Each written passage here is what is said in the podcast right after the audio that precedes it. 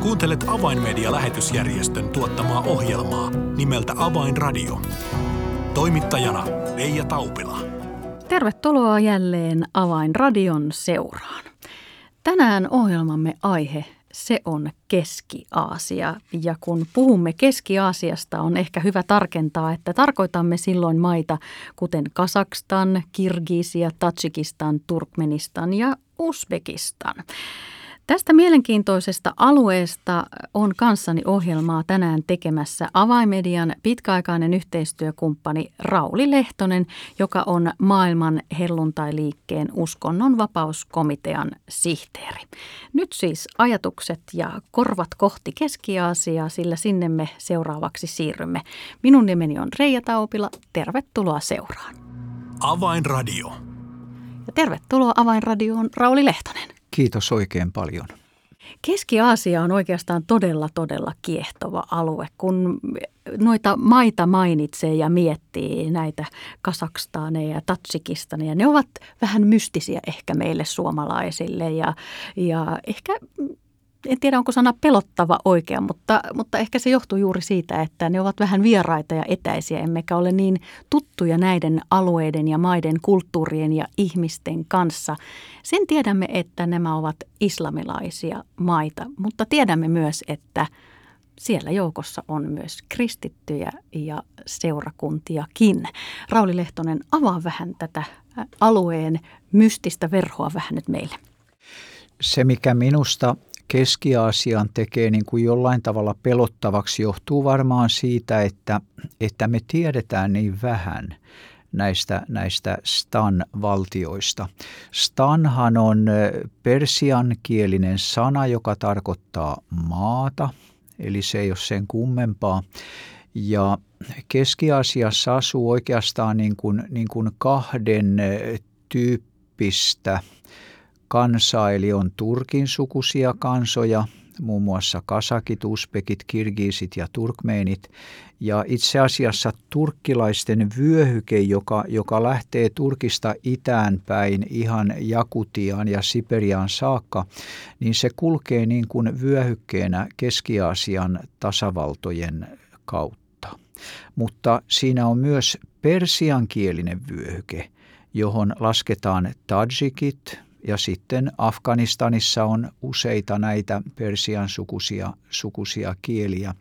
Eli tämä on myös sellainen risteytyspaikka, joka on myös niin kuin maiden kohtaamispaikka.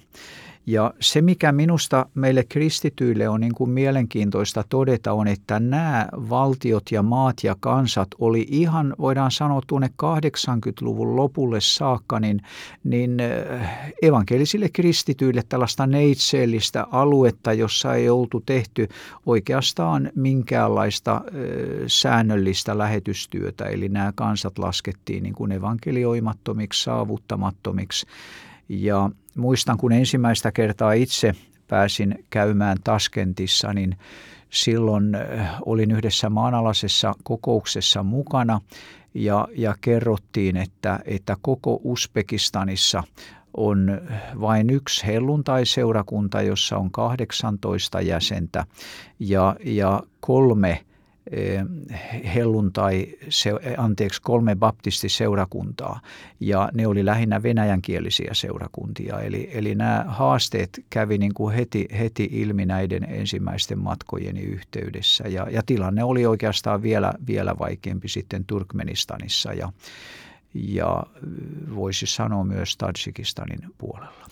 On totta, kun mainitsit, että tämä alue on tietynlainen risteyskohta. Olen itse, siitä on jo pitkä aika, mutta saanut käydä Uzbekistanissa ja toden totta, kun siellä kadulla kulkee niin, ja ihmisiä katsoo, niin vähän jäi sellainen, että olenko nyt idässä vai olenko slaavilaisella alueella, sillä ihmisten ö, piirteet olivat sen kaltaisia, että ei oikein oli niitä slaavilaisia piirteitä ja oli idän kansojen piirteitä ja, ja, ja totta, se oli hieman, hieman hämmentävää siellä, että mi, mihinkä nyt itseni oikein tässä sijoitan. Siis sehän on, on todella vaikeaa ja sanotaan jo Katarina suuren aikoihin, muistaakseni 1770-luvulla, niin, niin Keski-Aasiaan pakko siirrettiin hyvin paljon saksalaisia sillä, että kun Neuvostoliitto hajosi, niin näissä Keski-Aasian tasavalloissa asuu noin kaksi miljoonaa saksalaista – ja sitten tietysti suuri osa venäläisiä, ukrainalaisia, valkovenäläisiä, jotka on niin kuin luonut sellaisen kansojen myllerryksen nimenomaan näille alueille, että välillä ei niin kuin tiedä, että hetkinen, missä mä niin kuin oon, että onko mä Venäjällä vai onko mä idässä jossain muhammettilaisessa valtiossa, niin saattaa kestää pitkään ennen kuin tajuaa, että hy- hyvänen aika olen, olen keskiasiassa, ettei se asia ole sen kummemmin. Mutta todella näissä maissa tästä islamin valtauskonnosta huolimatta, näissä on kristittyjä ja näissä maissa on seurakuntia ja, ja siellä on ihmisiä, jotka haluavat levittää evankeliumia. Tarkastellaan vähän tarkemmin nyt Uzbekistania. Mainitsit, että olit siellä aikoinaan käymässä ja kuulit, että uskovia on se 18, pienen pieni seurakunta ja, ja pieniä ryhmiä vain, niin, niin mi, tiedämme, että tänään tilanne on vähän toinen, niin, niin mikä oli ikään kuin sen muutoksen katalyytti?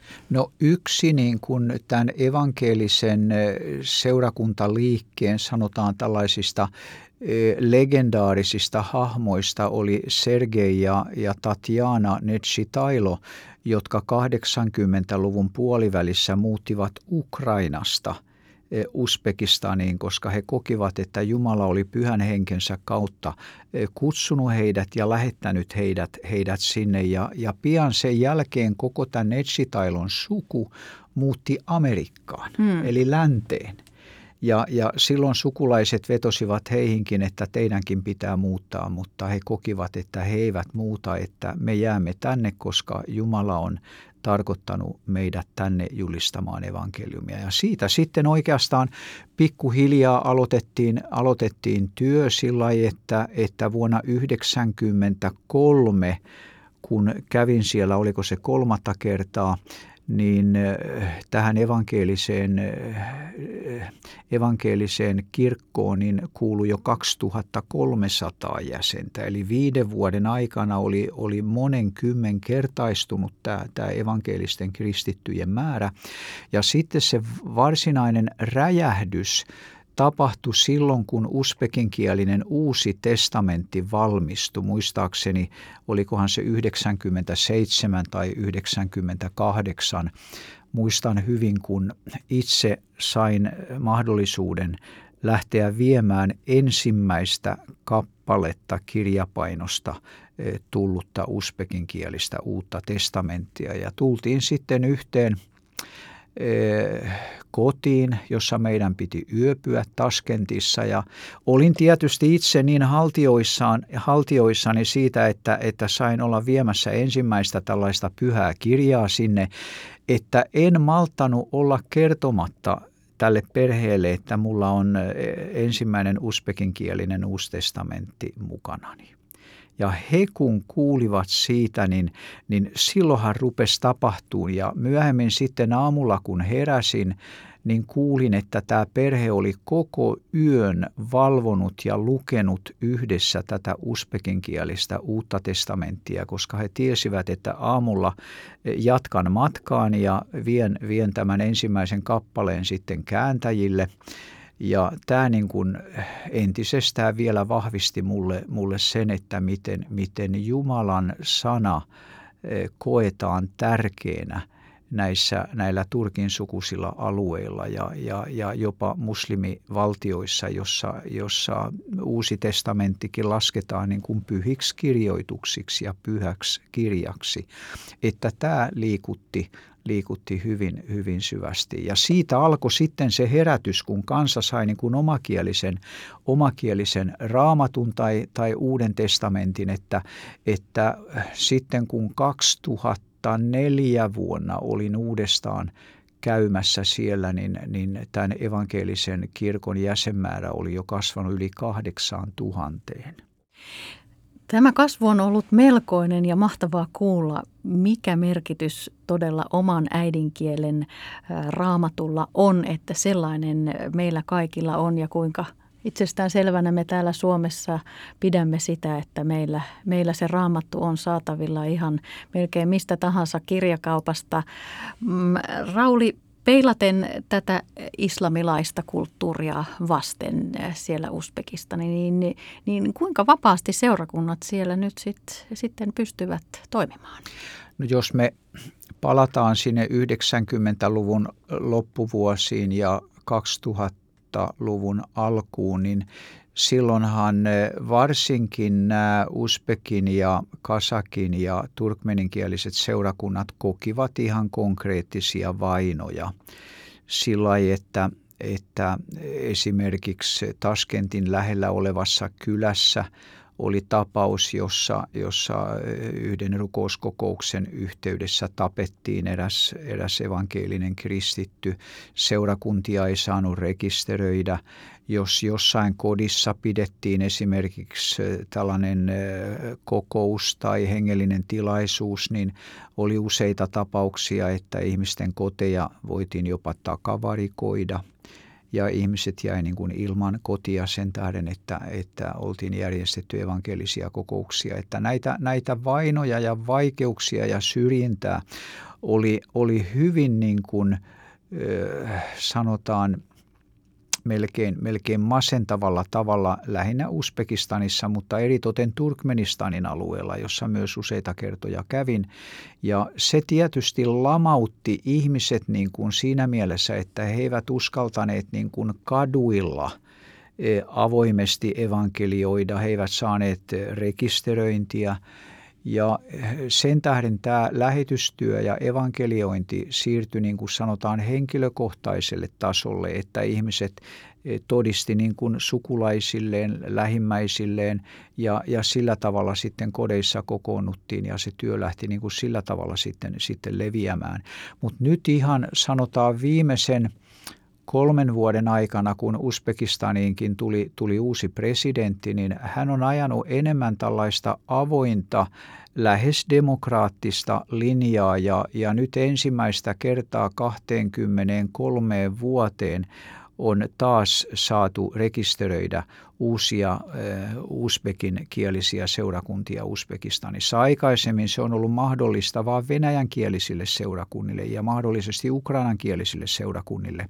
Mutta jos on haluttu rekisteröidä niin kuin Uzbekin kielistä toimintaa tai Uzbekin kielistä kirkkoa, niin se on laskettu proselytismiksi, eli, eli silloin vaihdetaan uskontoa ja se ei Uzbekistanin lain mukaan ole aikaisemmin ollut niin kuin sallittua ja mahdollista ja se on sitten luonut niin kuin nämä kehykset ja rajoitukset eri tavalla siinä tasavallassa.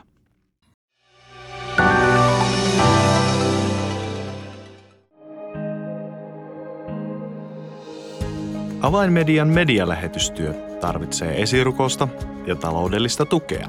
Lahjoita 20 euroa lähettämällä tekstiviesti numeroon 16499. Kirjoita tekstiviestin sisältö avain 20 ilman välilyöntejä. Siis tekstiviesti avain 20 numeroon 16499. Lahjoituksesi avulla saavutamme ihmisiä, jotka eivät vielä tunne Jeesusta. Kiitos tuestasi.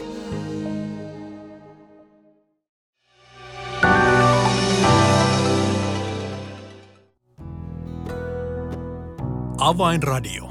Signaali sydämiin. Kuuntelet Avainmedia-lähetysjärjestön tuottamaa ohjelmaa nimeltä Avainradio ja tässä ohjelman alkupuolella olemme saaneet mielenkiintoisen katsauksen Keski-Aasian ja erityisesti Uzbekistaniin ja sen seurakuntakasvun eri vaiheisiin. Ohjelma on kanssani tekemässä Rauli Lehtonen, joka on maailman helluntailiikkeen uskonnonvapauskomitean sihteeri. Rauli, kerroit tuossa todella siitä, millaisissa vaiheissa – Uzbekistanin seurakunnat ovat ikään kuin saaneet tällaisia kasvusykäyksiä. Yksi oli muun muassa omankielisen raamatun saaminen ja kerroit, että tänään uskovia lasketaan olevan noin kahdeksan tuhatta tai jäsentä näissä seurakunnissa. Mm, miten tämä kasvu ja liikehdintä, miten se on vaikuttanut naapurimaihin? Uskon, että, että juuri tämä määrätietoinen halu jakaa niin kuin sitä valtavaa kokemusta, joka niin kuin syntien anteeksi saamisen kautta niin kuin, niin kuin tapahtuu. Usein muhammettilaisessa ympäristössä ja muhammettilaisissa maissa niin niin, niin tämä sana anteeksi antamus, niin se ei niin kuin samalla tavalla päde islamissa koska viimeisellä tuomiolla otetaan ihmisen hyvät teot ja pahat teot, ne laitetaan vaakaan ja sitten punnitaan, että, että kumpia on enemmän. Ja jos nyt pahoja tekoja on, on, on enemmän kuin hyviä, niin eh, silloin tuomitaan kadotukseen. Mutta kristinuskon kautta voi saada syntien anteeksiantamuksen ja se niin kuin monille luo sellaisen uuden elämyksen, että on Jumala, joka voi antaa anteeksi ja se antaa usein sitten nostetta, joka niin kuin myös levittää tätä, tätä evankeliumia eteenpäin. Ja tämä, tämä luku 8000, joka, joka muistaakseni vuonna 2004 oli tämän seurakuntaliikkeen niin kuin virallinen luku, niin se on itse asiassa kasvanut sillä lailla, että jos nyt lasketaan baptistit ja karismaattiset seurakunnat ja luterilaiset kirkot, niin, niin tällä hetkellä arvellaan, että uspekki kristittyjä on tällä hetkellä jo ehkä noin 20-22 000. Eli voidaan sanoa, että kasvu on ollut melkoinen. Siis mm. tällä hetkellä monet, monet puhuvat, että, että se on ollut, ollut ihan sanotaan niin kuin muslimimaailman tällaisia suurimpia salassa tapahtuneita herätyksiä, josta niin kuin ei puhuta eikä sitä ole tiedostettu. Ja se on sitten poikinut myös tällaista lähetystyön intoa, Nimittäin jos katsotaan sitten näitä raja-alueita, niin Uzbekistanistahan on lähetetty kymmeniä lähetystyöntekijöitä muun muassa Etelä-Kasakstaniin, jossa perustettiin ensimmäiset kasakkiseurakunnat 90-luvun alkupuolella.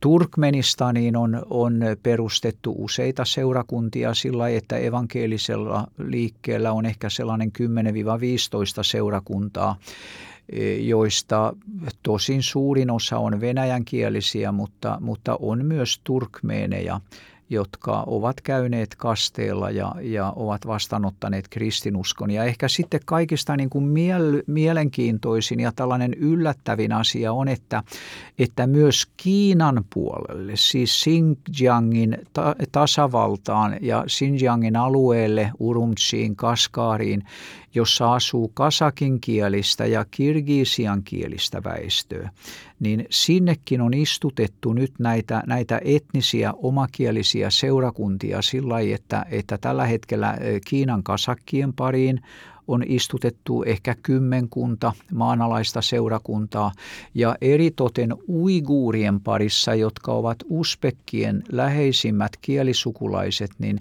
niin siellä arvelle, arvellaan tällä hetkellä, että voi olla jopa 400-500 eh, kristittyä, jotka säännöllisesti kokoontuvat näissä maanalaisissa kotiseurakunnissa. Ja itsekin olen saanut olla mukana näissä tilaisuuksissa, että tiedän, ettei se ole vaan puhetta, vaan että se on ihan, ihan totta. Ja, ja osittain sen tähden, että Uzbekistanissa, joka on ollut se herätyksen keskus, niin siellä on rukoiltu näiden sukulaiskansojen ja naapurimaiden puolesta. Ja tällä tavalla niin kuin nämä etniset vyöhykkeet on sitten, sitten muodostunut tällaisiksi herätyksen valtateiksi, jota pitkin niin kuin evankeliumia on levitetty uusille Eh, pimeille paikkakunnille ja, ja, ja saavuttamattomien kansojen pariin.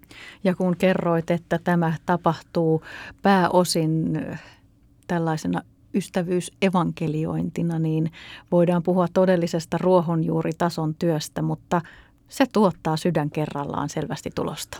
Se tuottaa tulosta, mutta samanaikaisesti on myös, haluaisin mainita tästä ja jättää sen oikein, oikein rukousaiheena Suomen kristityille, nimittäin eh, Sinkkiangin alueella uiguurien eh, sanotaanko tasavallassa tai, tai autonomisessa piirikunnassa, niin siellähän on muutamia tämän evankelisen seurakuntaliikkeen johtajia pidätetty ja lähetetty Sinkiangin työleireille – ja meille on kulkeutunut sellaista tietoa, että siellä on todella syrjitty, ei ainoastaan uiguureja, vaan, vaan eritoten uiguurikristittyjä.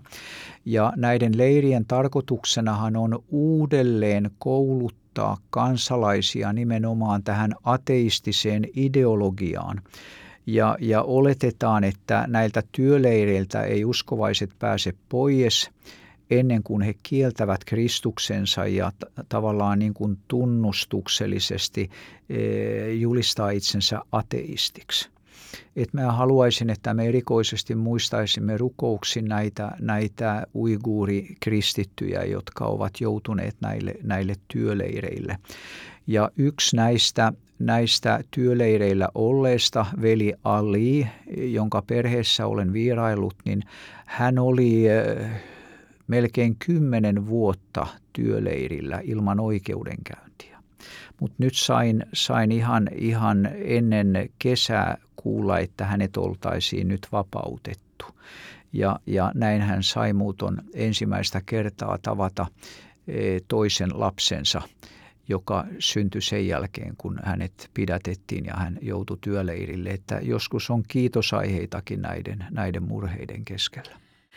Totta, että nämä ovat aiheita ja asioita, joiden puolesta todella tarvitaan rukousta ja on hyvä Rauli, että nyt tässä saamme tätä tietoisuutta jakaa useammillekin henkilöille, jotka tätä ohjelmaa kuulevat ja voivat tätä viestiä viedä eteenpäin. Ja ennen kaikkea, kuten esitit, niin saamme rukoilla tuolla näiden perheiden ja tilanteiden puolesta. Rauli, tähän ohjelman loppuun tiedämme, että tuon alueen tulevaisuus tietyssä mielessä on, on positiivinen, sillä on paljon Keski-Aasian uskovia, jotka palavat lähetysnäkyä. Ja alkukesällä viimeksi järjestettiin lähetysraamattu koulu, jossa saatiin jälleen ryhmä uskovia varustaa lähtemään kentille tai omille kotialueilleen. Niin vielä tähän ohjelman loppuun, miten, miten itse näet näet tuon Keski-Aasian tulevaisuuden? No itse oikeastaan näen sen hengellisessä mielessä niin kuin positiivisena. Yksi asia on se, että sen jälkeen kun Ukrainan sota syttyi, niin Venäjän kristittyjen ja, ja Kiinan kristittyjen välille on luotu tällaisia yhteistyön siltoja – Eli kun Venäjän kristittyjen suhteet on sodan vuoksi tavallaan niin kuin jäädytetty lännen seurakuntiin, niin Venäjän evankeliset ovat lähteneet etsimään niin kuin suhteita muualta ja solmineet muun muassa Kiinan seurakuntien kanssa nyt sillä yhteyksiä, että he yhdessä lähtevät niin kuin evankelioimaan ja panostaan Keski-Aasian kansojen saavuttamiseen. Ja tällaisia yhteistapaamisia ja palavereita on, on viime aikoina jo järjestetty. Ja se on ollut helpompaa sen tähden, että Venäjän tällaiset autonomiset tasavallat kuin Baskortostan, Tatarstan ja sitten Sinkiangin tasavallan välille on on Venäjän ja Kiinan välille solmittu tällaisia kahdenvälisiä liikesuhteita ja, ja myös kulttuurin tasolla yhteistyötä. Ja nyt seurakunnat pääsee myös hyödyntämään sitä sillä lailla, että, että näiden maiden uskovat saattaa tulevaisuudessa hyvinkin muodostua tällaiseksi lähetystyön suurvallaksi, jotka voivat niin kuin olla olla tavallaan viemässä tätä Jeesuksen antamaa lähetyskutsua niin kuin päätökseen sillä lailla, että viimeiset saavuttamattomat voidaan saavuttaa.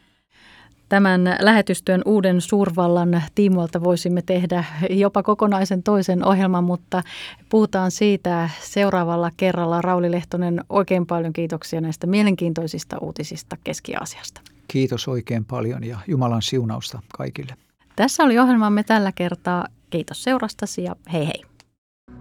Avainradio.